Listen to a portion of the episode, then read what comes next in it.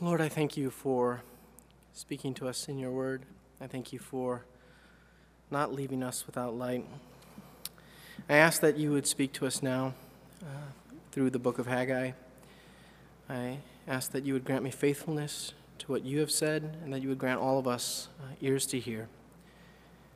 I pray in Jesus' name, amen. This morning's sermon is going to be from the book of Haggai, chapter two, verses one through nine. I invite everyone to turn there and keep one eye on the text. I'll read to open us. In the seventh month, on the twenty-first day of the month, the word of the Lord came by the hand of Haggai the prophet.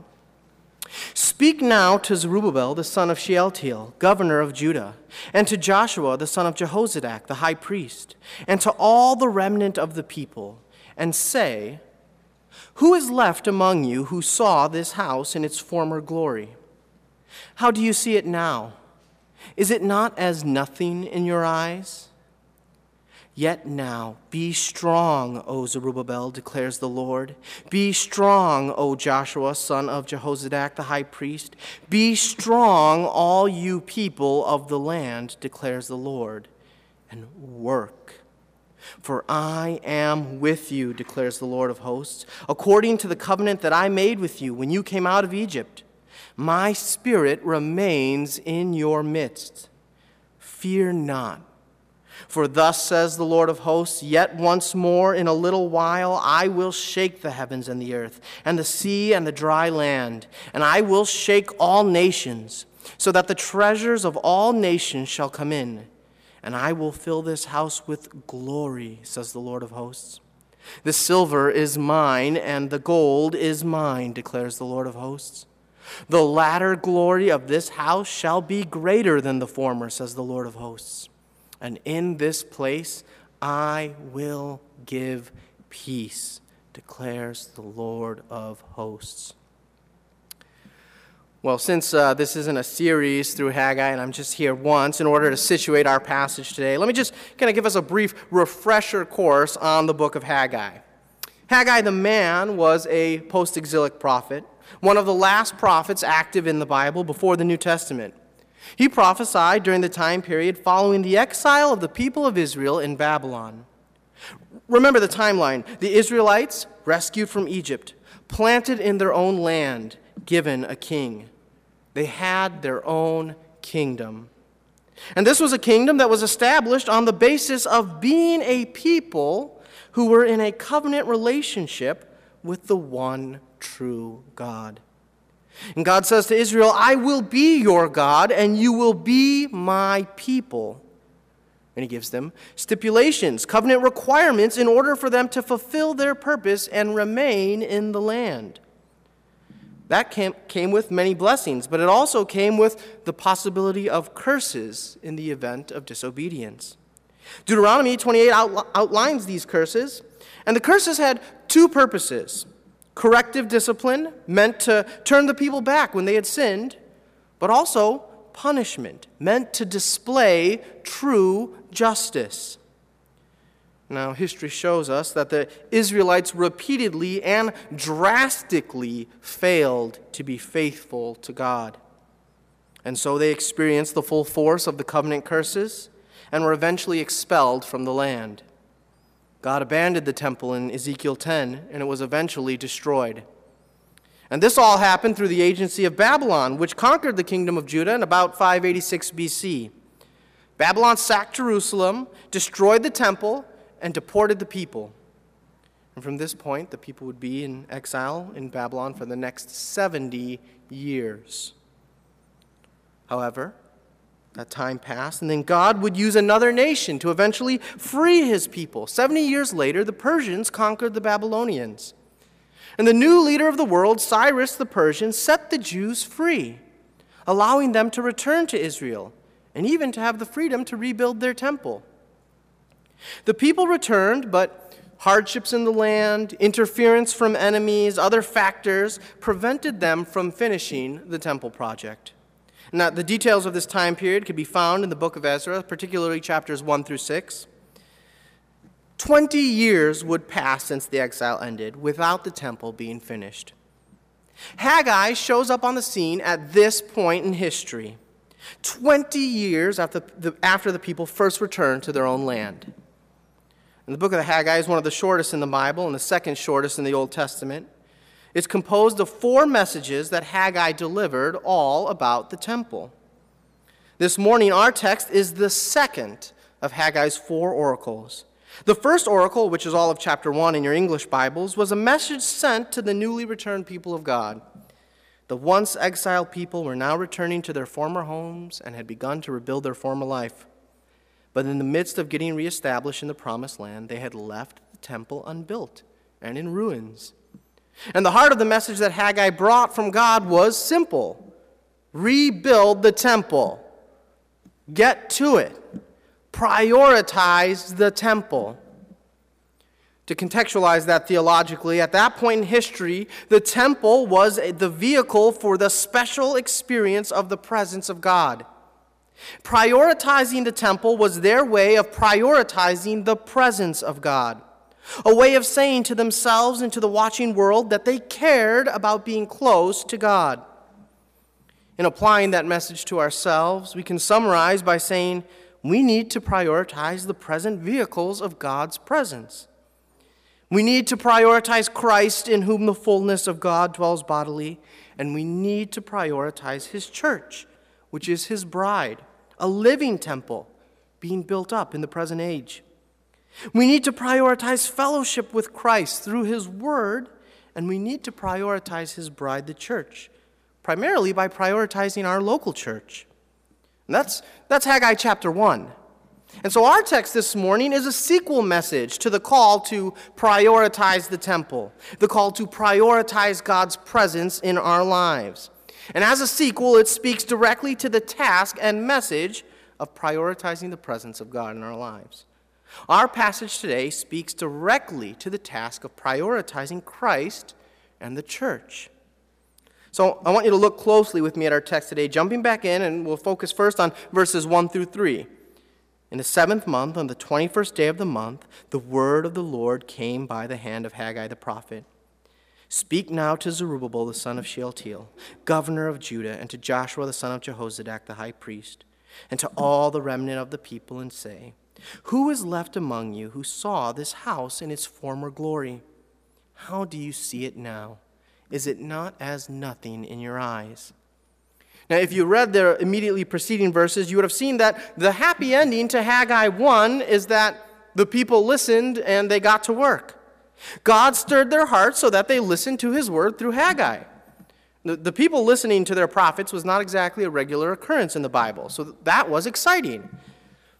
However, things didn't go perfectly smoothly from then on. The date in chapter two, verse one, lets us know that this message comes about one month after the people had responded in obedience and gotten to work on the temple. Now, for a more thorough historical narrative of what's going on in this time period, we have the books of Ezra and Nehemiah, and we heard read earlier from Ezra that though many people rejoiced at the temple foundations being laid, others wept. Others were upset. We aren't told explicitly why in Ezra, but we are told that these were elders who had seen the first temple. And we read in Haggai and we see that the reason the ones who had seen the first temple were so upset is because this second temple, this new foundation being laid, paled in comparison to the first. God says, isn't it as nothing in your eyes? As nothing. Do you ever, do you ever say that in response to something? Well, that's nothing compared to this. That's what's going on. Some people were excited about the new temple. They experienced joy. But others said, no, no, no, no. You shouldn't be feeling joy. This is nothing compared to the old temple. This is nothing compared to Solomon's temple. You shouldn't be excited. You should be sad. Apparently, this sentiment was enough to actually throw a wrench into the work. I mean, it is a discouraging message. That thing that you are working on and you are excited about, well, it really isn't that special. In fact, it's kind of the opposite. It's disappointing. What if I said that to, to one of my children who excitedly showed me some artwork they were working on? I don't know why you're so happy. That's nothing compared to what I could see at the Art Institute. It's disheartening. So this response interrupted the work. So much so that God sent another message to Haggai for the people. And it opens with the acknowledgement and the identification of the problem. God knows the heart and gets right at the feeling that was stopping the work. That's why he says, "Who among you is left who saw this house in its former glory? How do you see it now? Is it not as nothing in your eyes?" Now, this isn't God criticizing the temple. This isn't God coming down and saying, "Hey, I asked you to build a temple, and look, compared to the first one, this is nothing. You need to step it up." Don't read that this way. This is God seeing through the heart and identifying what the people were feeling. He says, "I know you think this temple isn't all that special. I know you think that there is little to no glory in the work that you are doing now." See, these feelings, this reaction, this disappointment in the temple were not a good thing. We know this because it brought about a stop to the work. And God sent word to Haggai addressing these feelings and telling the people, get back to work on the temple. In this passage, the problem of disappointment in the present leads to apathy. Work stops getting done because the people see what they are working on and their disappointment with what they have made, compared with the great things of the past, causes them to stop working altogether, to abandon the call. And this isn't a, a one-time historical anomaly. This passage addresses a real problem that often manifests in our own hearts. When we allow this text to be a mirror, we see one of the most devastating possible interruptions to living a life in Christ. That problem is disappointment with the present. When you look around and everything you see just currently disappoints you, and it leads to apathy. When you see something that lets you down so much that you choose to react by doing nothing, by pulling back, and by shutting down. Now, this passage most immediately applies to the church. The temple was what God had called the people to be building as a show and means of prioritizing his presence among them. But for us, the place of God's presence most tangibly felt is not a building, but the people that God is building up together. And it is possible, more than likely, that each of us at one time or another has been disappointed in the church. Whether it's your church specifically or the church universal, there are times when what we see just gets us down. And as this passage hints, this disappointment that leads to apathy is often connected to backwards looking and comparing, living in the past, choosing a moment when things were better and looking at that and saying, you know, the present is just, I mean, when you compare the two, that, that was so much better. Maybe you compare your church to the way your church was three years ago. Maybe you compare your current church to your old church. My church is bleeding members. There's a crisis going on. There's division and tension over issue X. We don't have a good meeting place. The sermons are too short or too long. They don't have enough application, or maybe not enough exegesis, or X or Y or Z. We aren't loving each other enough. We aren't supporting each other. We aren't giving enough. We aren't sending out enough missionaries. We don't have enough personal evangelism. We don't have enough large-scale evangelism. And on and on it goes. Maybe the disappointment is not in your church specifically, but in the church universal. Maybe you lament and say the church is not as theolo- theologically literate as it was in the days of the church of the Reformers. The church is not as spiritually sensitive as in the days of the Great Awakening. The church is not as morally pure as in the days of the Puritans. Why are so many leaders falling into sin or abusing their powers nowadays? I mean, I feel like I read a new about a new church scandal every other week. I miss the integrity of a Wycliffe or a Bunyan. It's easy to look into the past, believe the past was all around better, and then become supremely disappointed with the present. The kind of disappointment that leads to disengaging completely. The Jewish elders said, well, fine, if we are building such a pathetic temple, then I'm not going to be a part of it. I will weep for the old. And their lamenting was influential. So too, it will be influential when we say, if the church universal or if my church is in such a sorry state, then I'm not going to be a part of it. I'll weep for the old. As one preacher said while reflecting on this very text, I think anybody who has ever undertaken a work for the cause of Christ has felt that kind of discouragement. The sense that you work and work and the product seems so paltry. You pour yourself into a thing week after week and month after month, and the fruit is so minimal. Then you look back in history or across town and see the grand achievement of others, and your temple seems so trivial. And you get discouraged and are tempted to quit and put away your aspirations and drop your dreams and put your feet up in the front of a television and coast. Who wants to devote his life to a second-rate temple? End of quote. Now, before we go any further, I want to make three observations about the kind of disappointment and apathy that I've been talking about from this passage. The first is that it is often rooted in a romanticization of the past. We glorify the past in a way that we shouldn't. We are capable of looking at the past through rose-colored lenses while doing nothing but complaining about the present. But that being said, the sinful, broken apathy that comes from disappointment does not have to be rooted in a factual inaccuracy. So hear what I'm saying. Now, it is true that often what you think was better wasn't as better as you thought it was, but it's not always true, because sometimes, yes, thing X is better than thing Y.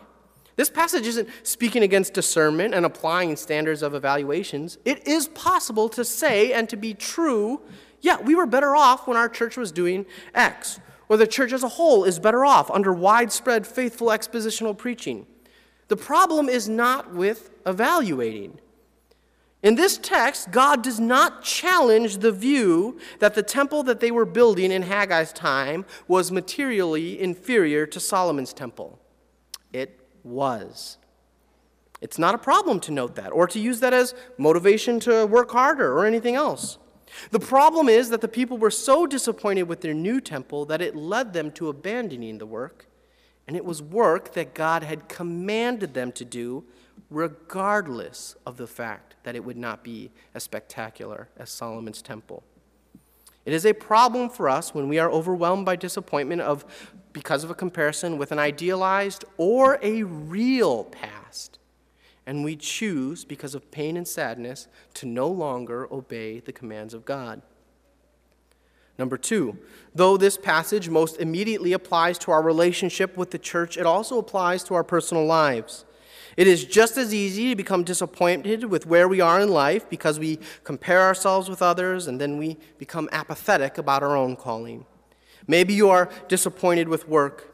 Maybe something is going on that's pushed you over the edge. Maybe you stop and take stock and you realize you, you really aren't where you wanted to be career-wise at this point, but Bob next door sure is rising fast. Maybe you got overlooked for the promotion. Maybe your work isn't fulfilling at all. You don't even want to be doing it. What's the point? What good really comes from it? Maybe you didn't get into the school you wanted. Maybe you didn't get the scholarship you needed or you felt you deserved. Maybe it's your home life. Maybe you're disappointed with your marriage. The couple next door seems so perfect. Or maybe you're disappointed that you're not married. If only I had a husband or wife. Maybe it's your kids. Maybe your kids have physical problems. Maybe they have emotional problems. Maybe they haven't lived up to your plans for them. Maybe it's your lack of kids. Maybe if you could just have children, then life would be all right. Maybe you have a health problem that won't go away or that hasn't been diagnosed. There are so many ways that we can be disappointed in our current situation when we compare our lives to others. Our passage this morning speaks to apathy created not just by disappointment with the church, but any kind of disappointment created by dwelling on comparisons. And thirdly, I, I want to talk about, briefly, the double-edged sword of experience. And what do I mean by that? Well, by and large, experience is a good thing. The older you get, ideally, the wiser you get. This is a principle that is affirmed in Scripture. However, here in these verses, we encounter one of the things we need to be mindful of as we grow and as we experience things. The ones who were making the lament that led to the halting of the work were the elders who had seen the first temple. And they had a short-sightedness that made them unable to appreciate the work that God was currently doing as they compared it to the former work. Remember, the comparison itself was accurate. That's not the problem. The problem isn't experience itself or using our experience to give us the ability to evaluate things. The problem is when we allow our experience to rob us from seeing the glory of God in his present work. This can apply to older folks who have lots of life experience and now nothing pleases them, because nothing ever compares to the good times whenever that happens to be for them. But it also applies to any type of experience. Young people experience this too. There is this dulling of the senses that can happen with lots of exposure to something, whether that be life in general or something specific. And we call this becoming jaded. If you're a musician who has traveled the world and heard the best of the best, it's easy to hear an average violinist play a beautiful song and say, that's nothing. I've heard way better. So don't let it, a wide experience of things, don't let knowledge rob your ability to see the glories of God and the beauty of his works in all of life. There is something to be enjoyed in Monet's paintings, and there is something to be enjoyed in my three-year-old scribbles. Don't let the former rob you and blind you of, towards seeing the latter. So this morning, with all that said, this morning we're going to address disappointment. The kind of disappointment that leads to sadness and doubt and depression and ultimately to nothing. Nothing in the truest sense of the word, because you feel defeated and you withdraw from the work. But maybe, maybe many of us aren't feeling that level of disappointment with the life or the church. Some of us might be, but maybe we're not. Even when we don't feel disappointment at that level, the question remains, what do you do when it creeps up on you? Because I guarantee you, if you're not feeling it now, one day you will. So what do you do with that disappointment? Whether that's today or whether that's in the future. What do you do when you look around you and when you what you see fails to fulfill your hopes and expectations? That brings us to kind of the, the application this morning, really the only application. Because in the, in the midst of this widespread letdown, God sends this new oracle, another message to the people. And the message is composed of three parts. First, God identifies the problem, which we've been looking at and lingering on. But the majority of our passage, verses four through nine, contains God's response to all this. Two parts to this response. The message in the midst of the unfulfilled expectations is an action that God commands and a reason for that action. That is, God is going to tell us, he tells the people, what the proper response is, the proper action to take now. Sometimes in theological lingo, we talk about the indicative and the imperative. The imperative being what you should do or are commanded to do, and the indicative being the objective truth that underlies and acts as the reasoning for the imperative. In verses four through nine, God gives us an imperative and an indicative. And since logically the indicative underlies the imperative, when we try to be systematic, we usually follow that pattern in preaching or teaching. But rhetorically, there are often many reasons for departing from this order. And in this passage, rhetorically, application comes first. So that's what we're going to do today. For many of you, this might be a backward sermon. Application, then doctrine. However, I hope that you'll see that this passage does this specifically to encourage you. And I've stuck with this order for the same purpose. So first, we'll examine this imperative. God essentially gives one response to the Israelites' disappointment and apathy. And this one response is composed of three parts, three commands. Look at the passage with me, and let's examine these three things. I want us to feel the structure of this, these verses. The three commands that make up God's desired response from the Israelites can be found in verses four and five.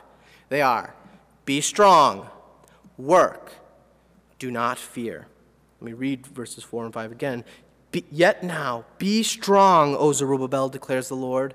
Be strong, O Joshua, son of Jehozadak, the high priest. Be strong, all you people of the land, declares the Lord. Work, for I am with you, declares the Lord of hosts, according to the covenant that I made with you when you came out of Egypt. My spirit remains in your midst. Fear not. The first command, be strong, is repeated three times to Zerubbabel, Joshua, and the people. The next two, work and don't fear, are addressed to the collective whole of these three together. We know this because the commands are plural, although we generally don't single that, signal that in English. But another way to translate them would be, all of you work. All of you do not fear. Be strong and do not fear is actually a common pair in Scripture. God often addresses his people with these words or some variation on them. Though they are imperatives, they're, they're commands in form, functionally they're, they're words of comfort. Like when I hold my son crying in the middle of the night and tell him, it's okay, don't be afraid. I'm not really commanding him anything, I'm comforting him. And here, while the words have that usual element of comfort to them, whenever God gives them, they also contain this strong element of command because they are interrupted with the one-word imperative, work. So instead of the usual, be strong and don't fear, we get, be strong, work, and don't fear. Work is put right in the middle because God wants the people to understand the desired outcome of this message. And punctuation in the Bible is always tricky. The E S V starts with a new sentence with the word work, and it immediately follows it with the next clause, for I am with you. But don't let that make you breeze over this sentence too quickly. In fact, the ancient Hebrew commentators put a break on the word after the word work, giving it this kind of emphatic position. Be strong, Zerubbabel. Be strong, Joshua. Be strong, all you people, and work. Stop. Pause. Let that sink in. And punctuating it that way makes it clear that the for I am with you actually goes with all of it.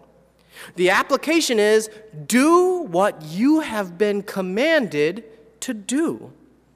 Get to work. For the Israelites, that meant finish the temple, complete what was started. God knows that some have been discouraged by the prospect of a lackluster temple, but they have been called to build it. Their discouragement, their unfulfilled expectations do not change the command and call of God. So there's one main application for today's sermon. What do you do when you are disappointed in the church? What do you do when you are disappointed in life? Get up and do the work. Use the means of grace given to the church. Pray. Read the scriptures, meditate on them, fellowship, listen to the word preached, take communion, serve others. The Spirit is building us up together into a holy temple of the Lord, so don't check out. Come and be built up. So Embassy Church, do the work. Now, this application might seem harsh at first, but don't forget, the command to work is sandwiched between God's favorite words of comfort. Be strong and do not fear. That's what a parent says to a child out of love. God has told many people in Scripture to be strong and not to fear. And almost always, he gives this encouragement to someone about to go into battle, often with enemies much stronger than they were. In any case, God doesn't give these encouragements for the small stuff. God told Abraham to be strong as he was called to leave everything he had known and move to a strange land away from his extended family. God told the Israelites on the shore of the Red Sea not to fear as the Egyptians were barreling towards them. God told them to be strong and not to fear when they were going into the Promised Land and had seven nations that they would, they would have to fight. And later, God gave the same encouragement to them in the face of the great Assyrian army, the mightiest force that had existed on the planet up to that point. In this text, God isn't telling the people, and God isn't telling you to put a false grin on your face. This is not God saying, just buck up, kiddo. This is not God saying, just suck it up and do it. God recognizes the challenge and the hardship to what he is calling the Israelites to do. Their work would require strength and bravery and faith. And he knows. He knows that they are feeling pain and grief and fear. God does not minimize your pain and your hurt and your disappointment. Whether that is disappointment stemming from your church or the church generally, or something going on in your personal life. God says what you need now is to be strong and not to fear, because I know that the work I have called you to is difficult. I know that the weight that you carry is heavy. I know that everything in you may not feel up to coming and singing and learning and fellowshipping and living and working. But I am calling you to be strong and brave and to do the work. That's today's application. Do you have fallen hopes, broken dreams, unmet expectations? Has the church disappointed you? Has this church disappointed you? I know it's hard. So be strong, don't be afraid, and do the work of the church. Do it together. Listen to the word, sing the word, pray the word, preach the word, trust the word, see the word.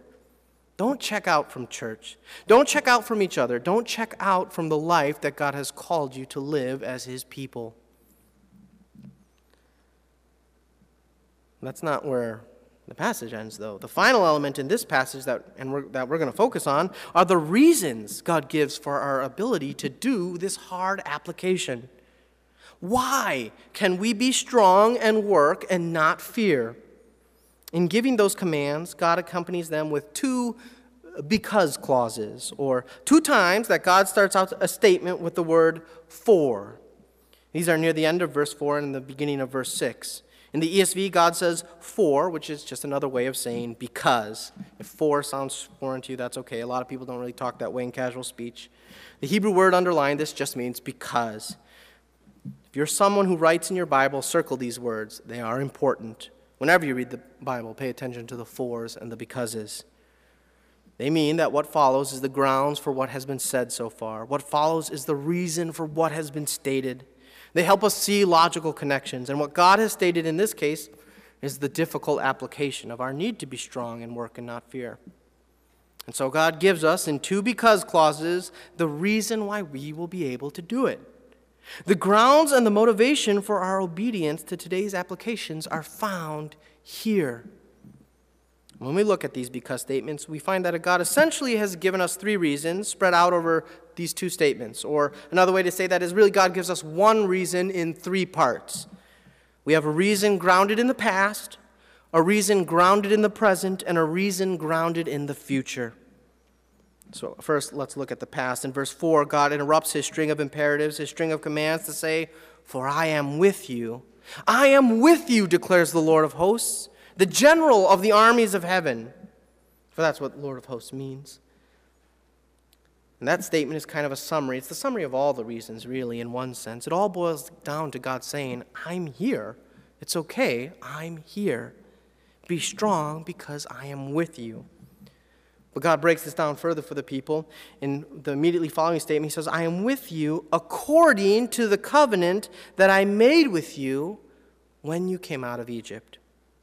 So the first thing that God does is he roots the Israelites' ability to be faithful to his call in his past making a covenant with them. God is referring here to the Sinai covenant, to the giving of the law, when God promised to be their God and to take them as his own people. He said that they would be his treasured possession out of all the peoples, that they would be a nation set apart, consecrated to himself. God came and appeared in a thick, dark cloud, and there was lightning, loud noise, and the people received the law of God. And then God ratified this covenant by having Moses kill oxen and sprinkle their blood on the people. This was a blood-sealed covenant. This is serious stuff, a binding arrangement whereby God promised to be their God.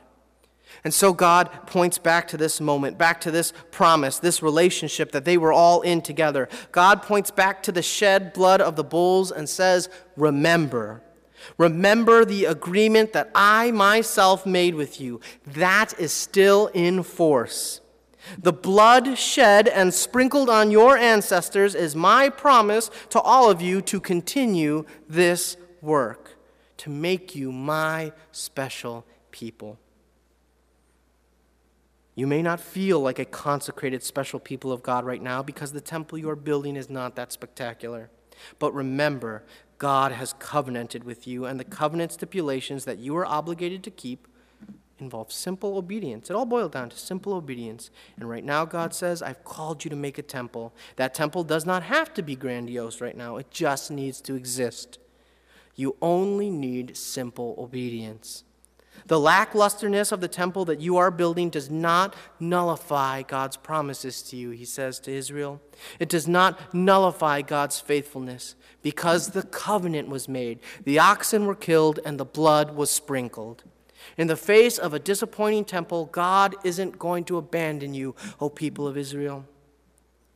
And this same truth is magnified to the nth degree for us, the church of Jesus Christ, because we don't look back to a covenant made and sealed with the blood of oxen. God has made a greater and better covenant with us. The covenant was ratified with his own blood. Jesus, our Lord and King, shed his blood to make a covenant with us. This is why when we take the cup of communion on Sundays, we remember the words of our Lord. This cup that is poured out for you is the new covenant in my blood. And this was not shed only for our ancestors. God applies the blood of Christ individually to all believers.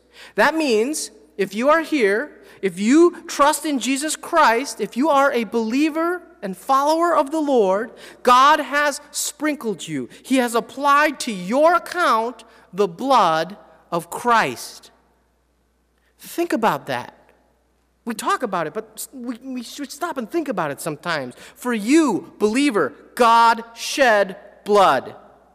Jesus, the eternal Son, died. Sit there. Feel it. Feel the weight of the blood shed for you.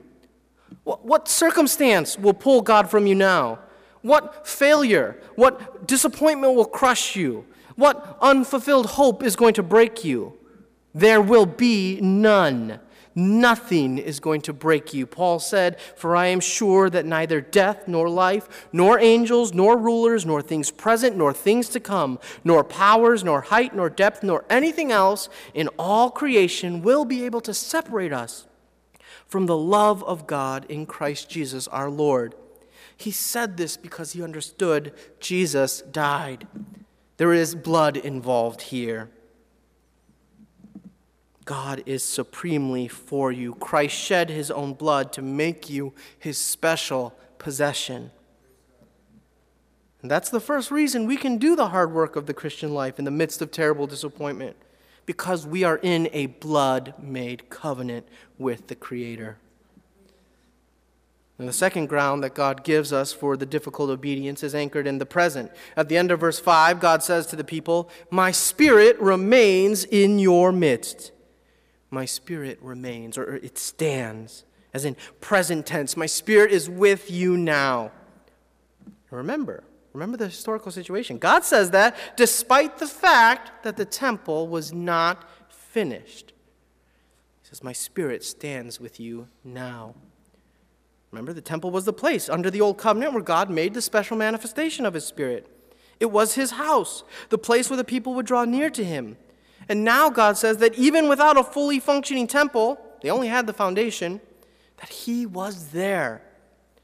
The Spirit of God was there among the people. God was promising the supernatural power and encouragement necessary at every turn, at every surprise, that he himself would see to it, that the people were spiritually, emotionally, and physically equipped to do the work. Once again, when we turn to our own situation, these words have a how much more quality. Because in the new covenant, God has promised specifically to dwell in the hearts of believers. Jesus promised to send the Comforter after he left, and God's people are now a living temple wherein the Spirit of God dwells. The church, we, I mean, we know, and we say it, the church isn't the building, it is the people of God. Christian, when you feel alone and defeated, God's Spirit is with you there. You can turn to him. You can pray to him. You don't have to go to a church building. You don't have to be in a, temp- in, a, in a temple. You don't have to be in a sanctuary. You don't have to be in a confessional booth. You have access to him now. You can pray to him. You can trust him. You can rest in him. Furthermore, this means that God is with you in the work that you find disappointing. He's there in that moment. In the life that you find disappointing, God is in that work. And he is doing a greater work than you can imagine. As you compare your life or your church with others, you can rest in the promise that God is with you in your life and in your church, and that he will use them. Even if you can't see it, he will use them for his glory. You don't get to say. You, you, you just don't. You don't get to say, we got, well, God may use others, but not me in my pathetic life. Because God's Spirit is with you now. You don't get to say, well, God seems to be focused on other churches because ours isn't that special. The Spirit of God lives inside of all believers. So if yours is a real church, if you really believe in the Lord Jesus, then God is really there and really doing a work. A work there whose glory you cannot even really truly fathom. Then we come to our the final ground that God gives us for our ability to be strong, work, and not to fear. And that's a reason rooted in the future. And this is actually the one that God spends the most words on. Look with me at verses six to nine. Be strong, work, don't fear. For, thus says the Lord of hosts, yet once more, in a little while, I will shake the heavens and the earth and the sea and the dry land. And I will shake all nations, so that the treasures of all nations shall come in, and I will fill this house with glory, says the Lord of hosts. The silver is mine. The gold is mine, declares the Lord of hosts. The latter glory of this house shall be greater than the former, says the Lord of hosts. And in this place I will give peace, declares the Lord of hosts. In verses six and seven, God says he's going to shake creation. He's going to shake the nations. It, it's, it's the, the imagery is the idea of sifting, shaking. You're, you're shaking away something. You know, when I was in Israel, we worked on a dig, and we would we'd move dirt, but then people would take the dirt, and they would shake it through shifters so that the dirt would fall away, and hopefully something valuable, a treasure, would be found left behind. Shake back and forth, leaving the impermanent things to fall away, leaving only the permanent. When God says he's going to shake creation, shake the nations, he, that means he is going to remove that which is not permanent. The fallen, broken, sinful portions of this world that still remain, and the ones that still remain in our own hearts, will be done away with. As the author of Hebrews puts it when he cites this very verse, only the things that cannot be shaken will remain. That is why in Haggai it says all the treasures, all the desirable things, all the precious things from the nations will come. And the temple that the Israelites were disappointed in would be filled with glory. The best of the best. Nothing else would remain. Verse eight says, all the silver belongs to God. All the gold belongs to God. This is not a prediction. It's a simple statement of fact. All the riches spread all over the world in the hands of all sorts of people, these actually belong to God. And one day they will be used solely for his glory. That's guaranteed because they are already his. And no, God doesn't just say to the, his people, I know this looks disappointing, but try anyway. That's open-ended. I think most of us know what knows what it's like when a child gets discouraged in a project, maybe for school or something else, and they want to quit. We all probably did it when we were children, or we have kids who do it. I'm no good at this. It's going to be ugly. No one's going to like it.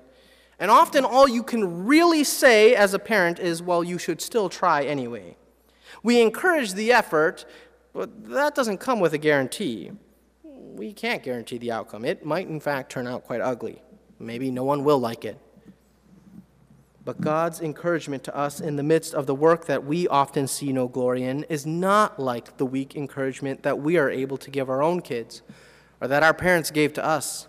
Because God's encouragement comes with an ironclad guarantee. God doesn't just say, I know the temple is disappointing. Be strong, work on it, don't fear. He says, be strong, work on it, and one day I will mightily intervene and the temple will no longer be disappointing. This isn't the end. What you see now, what fails to meet your expectations, what has left your hope hanging, this is not the end. You can't say that to your discouraged child with her painting. It's okay. Keep working. One day this is going to be the most beautiful painting anyone has ever laid their eyes on. One day it will steal the breath from its admirers. One day all other artists will tremble at the thought of seeing it in person. One day it will satisfy the hearts of all who see it, and you will be at peace with what has been done. You don't get to say that. But God says that to us. God says that about our work in the church presently. As hard and painful and oftentimes as disappointing as it may be, God says that the most glorious things of the past don't compare with what has, with what is coming directly related to this work. God says, look to the future. Remember the covenant that I have made with you in the past. Know that my Spirit is with you here now in the present, and look forward to the glory that I will bring in the future. The three are all intimately connected. The covenant is the past, in the past is the ground for the Spirit's presence, which is the assurance of our future glorification.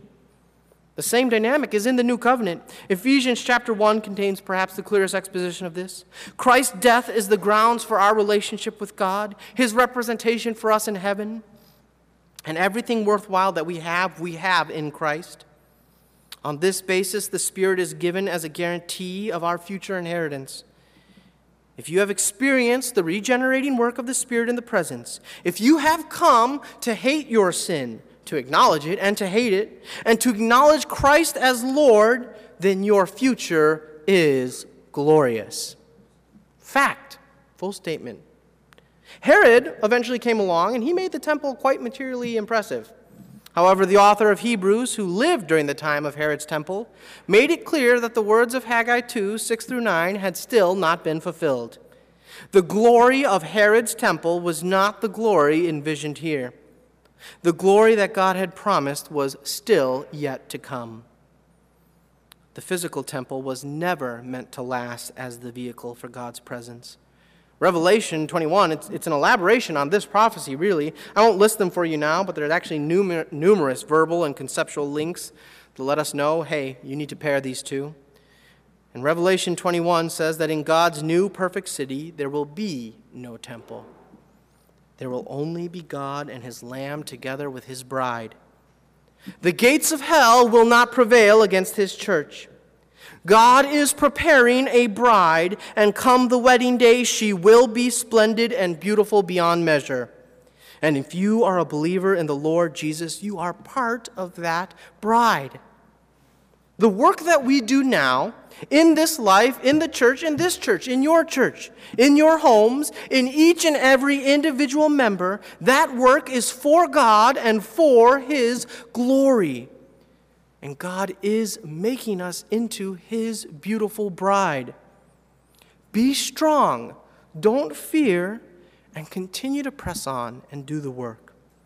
Do the work of the church, in your church, here at Embassy Church. Do it at home. Be salt and light.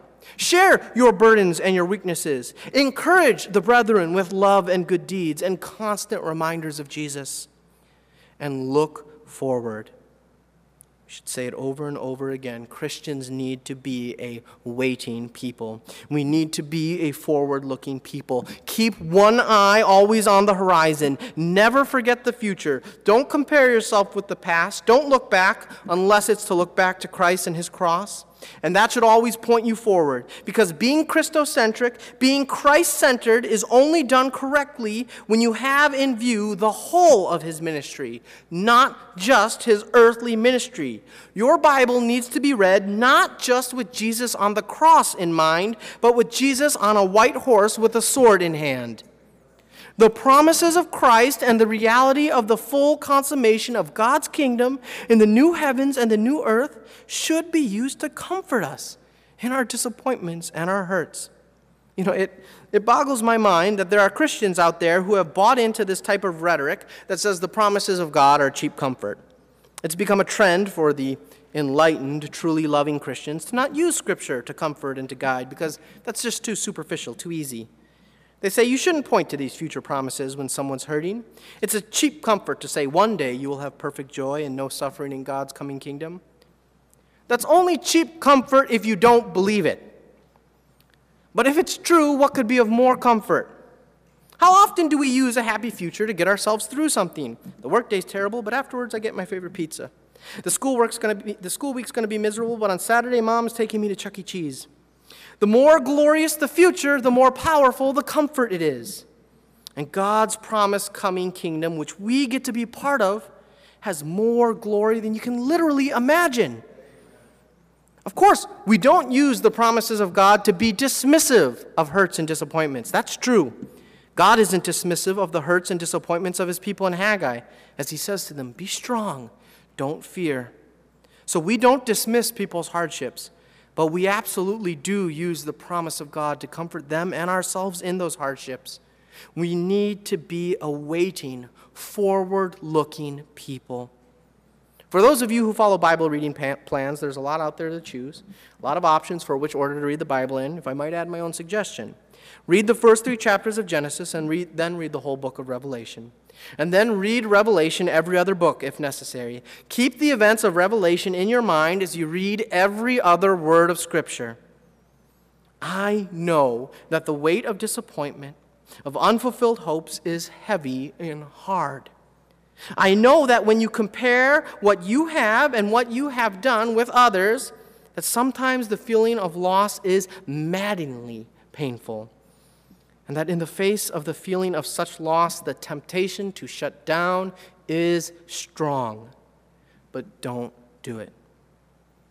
Embassy Church, be strong, do the work, don't fear. Do this because you have been covered and bought, brought into the family of God with the blood of Christ. Do this because the Spirit is with you even now. And do this because then I saw a new heaven and a new earth. For the first heaven and the first earth had passed away, and the sea was no more. And I saw the holy city, New Jerusalem, coming down out of heaven from God, prepared as a bride adorned for her husband. And I heard a loud voice from the throne saying, behold, the dwelling place of God is with man. He will dwell with them, and they will be his people, and God himself will be with them as their God. He will wipe away every tear from their eyes, and death shall be no more. Neither shall there be mourning, nor crying, nor pain anymore, for the former things have passed away. And he who was seated on the throne said, behold, I am making all things new. And also he said, write this down, for these words are trustworthy and true.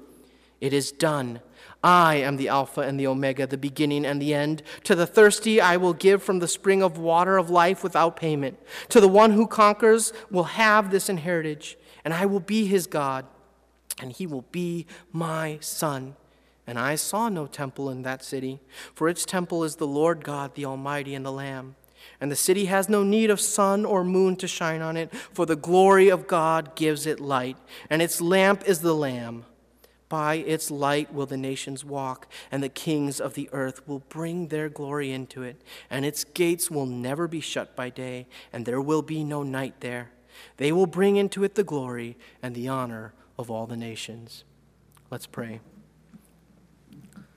Lord, I thank you for your word. I thank you for what you have done for us in your Son, Jesus. I thank you for what you are currently doing in us and through us by your Spirit, and I thank you for what you have promised to do for us in the future. And I ask that each of us would lay hold of those promises, that we would b- believe them truly, that we would cling to them, that you would use them to help encourage us to do the work when it's hard. I ask that you would comfort all the hearts here. I ask that you would convict those who don't know you, so that we can serve you and work for you, so that we could be a part of the glorious work that you are doing in all creation. We pray in Jesus' name. Amen.